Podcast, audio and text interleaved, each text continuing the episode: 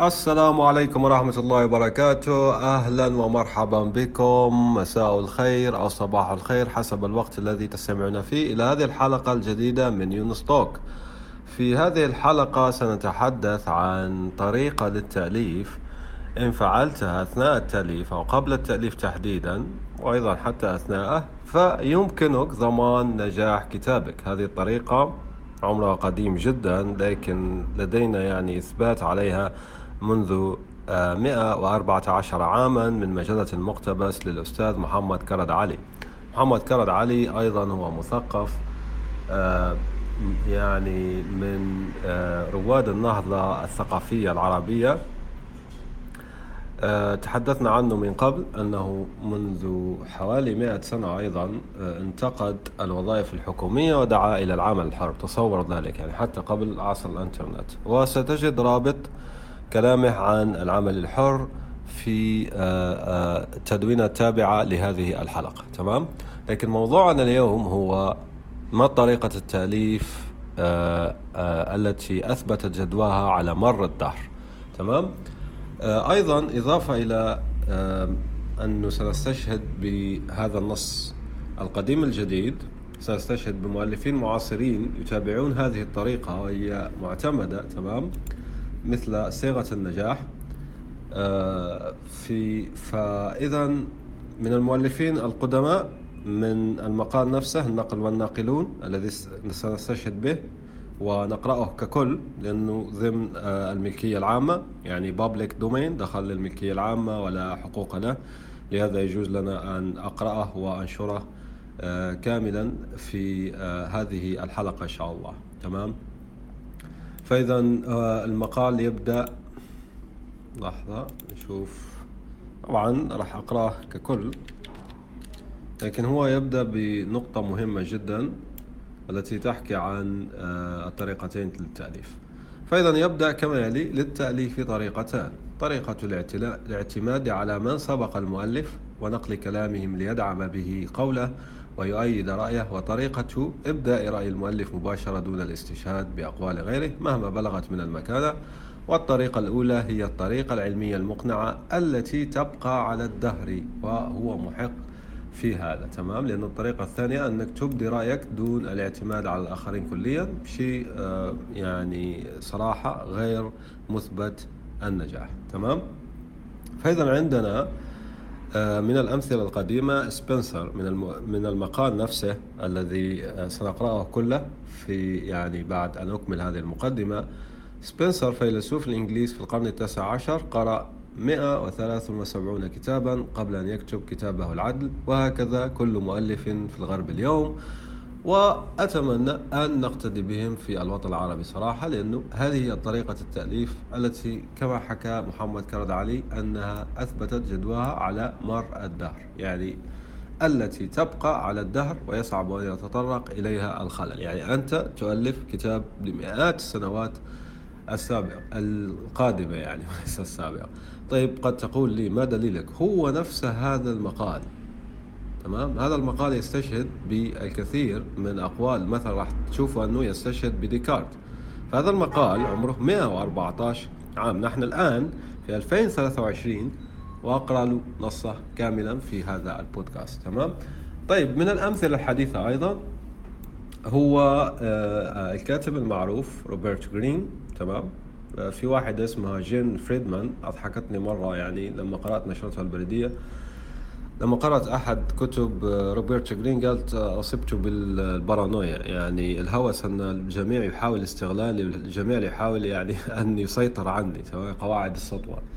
فبالفعل من تأثيرات هذا وأثر في الناس تأثير كبير جدا تمام؟ هذا الكتاب من كتب روبرت جرين. إذا روبرت جرين قرأ روبرت جرين 150 كتابا في مرحلة في مرحلة بحثه لتأليف أحد كتبه. ثم بعد شهر يعود للكتب ويكتب عنها ملاحظات لما أثارت اهتمامه وشد انتباهه ثم يكثف أي يقطر الحكم المستخلصة من كل كتاب في عشر بطاقات ملحوظات حقيقية يعني واقعية ثم ينظم الملحوظات وفق فصول الكتاب وعنده صندوق واقعي بينظم فيه هذه الملاحظات الذي هو بصدد تأليفه ثم عندما يشرع روبرت في تأليف الكتاب يأخذ كل خمسين بطاقة ويخصصها لكل فصل من فصول الكتاب وهذه هي يقول روبرت كل المواد التي أحتاجها للتأليف وهذا مقتبس من فيديو لروبرت جرين. تمام؟ وأيضا من مقالي الذي آه، يحكي عن كيف تؤلف أول كتاب لك حتى دون خبرة سابقة. وأيضا هذا المقال رابط المقال كاملا أدعوك لقراءته موجود في مدونتي رابط تابع يعني موجود في آه، تدوين التابع لهذه الحلقة. تمام؟ هذه من الأمثلة الحديثة روبرتو جين لا زال حي حتى الآن. أيضا عندنا مثال آخر حديث هو أليكس هورمزي ويطالع الكثير جدا من المواد يطبق كثيرا قبل أن يتوصل لطريقة ناجحة ثم يؤلف الكتاب.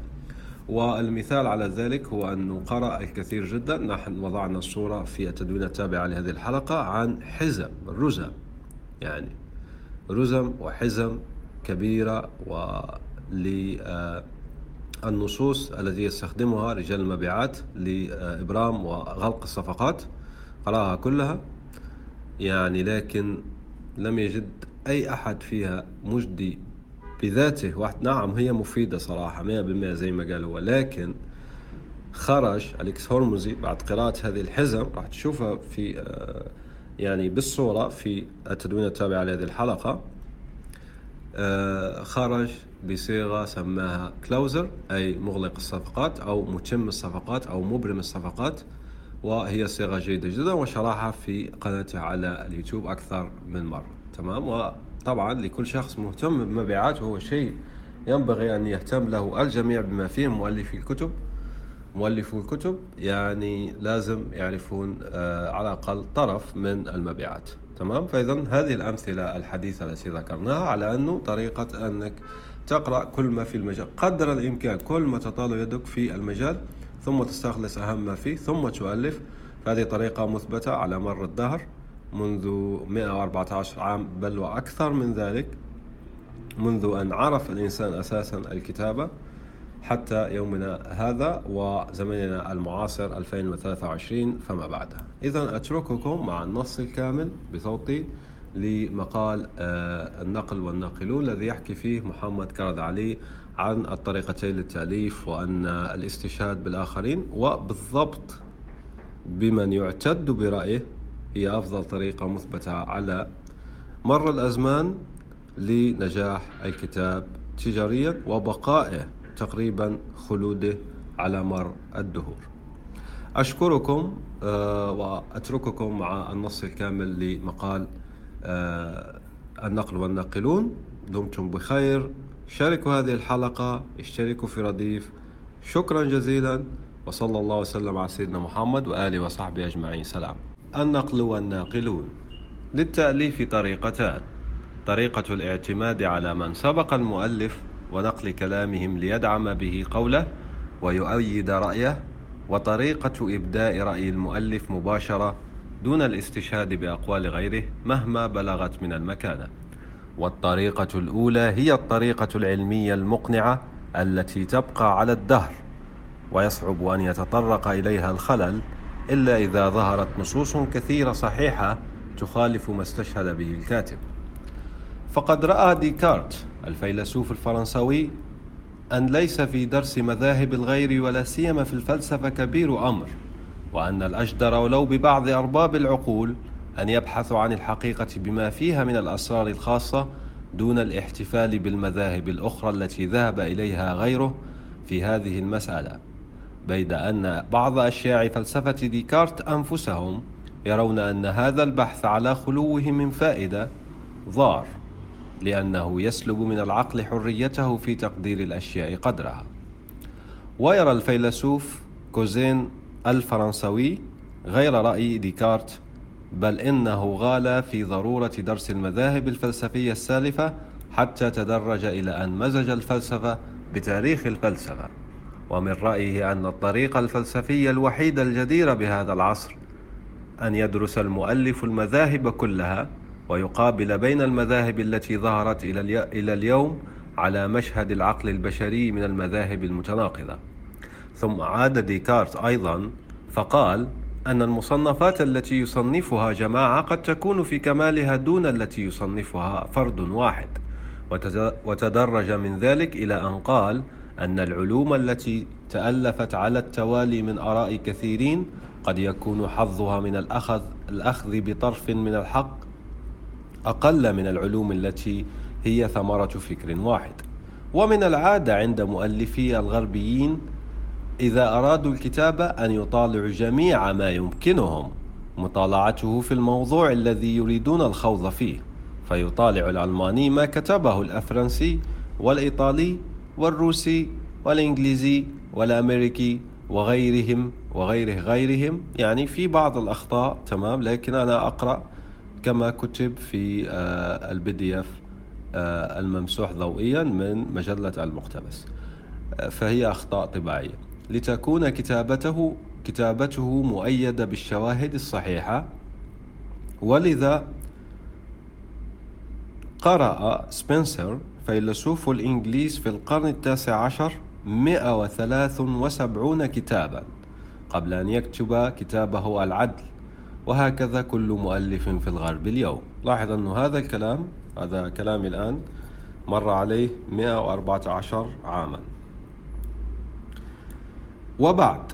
فما كل قول ينقل ويستشهد به حجة لتأييد الكلام وإنما ينقل قول يكون قائله قدوة وإلا فما من قول إلا وقد قيل كما قال كثير من الحكماء. وقد نشأ من نقل أقوال كيفما اتفق اختلاف كثير حتى أن الباحث إذا دقق النظر يرى أن تلك الأقوال ترجع إلى قول ترجع إلى قول أو قولين ممن يعتد بهم ولو أمكن لكل مؤلف أن يسلك طريقة الجاحظ في قوله إنما أحكي لك من كل نحلة قول حذاقهم وذوي أحلامهم لأن فيه دلالة على غيره وغني عما سواه. لكان نهج السبيل الأق... لكان نهج السبيل الأقوى. ومن نقل كل ما يقال ترى في كتب التاريخ والملل والنحل أقوالا إذا بحثت عنها لم تجدها إلا عند بعض أدنى العوام فكرا. ولو عين المنقول إليه لسقط موقع القول من النفوس. لكن بعض الناقلين لقصورهم في النظر ينقلون كل ما يقال بدون تعيين المنقول عنه. ولو عينوا المنقول لسقط الإشكال.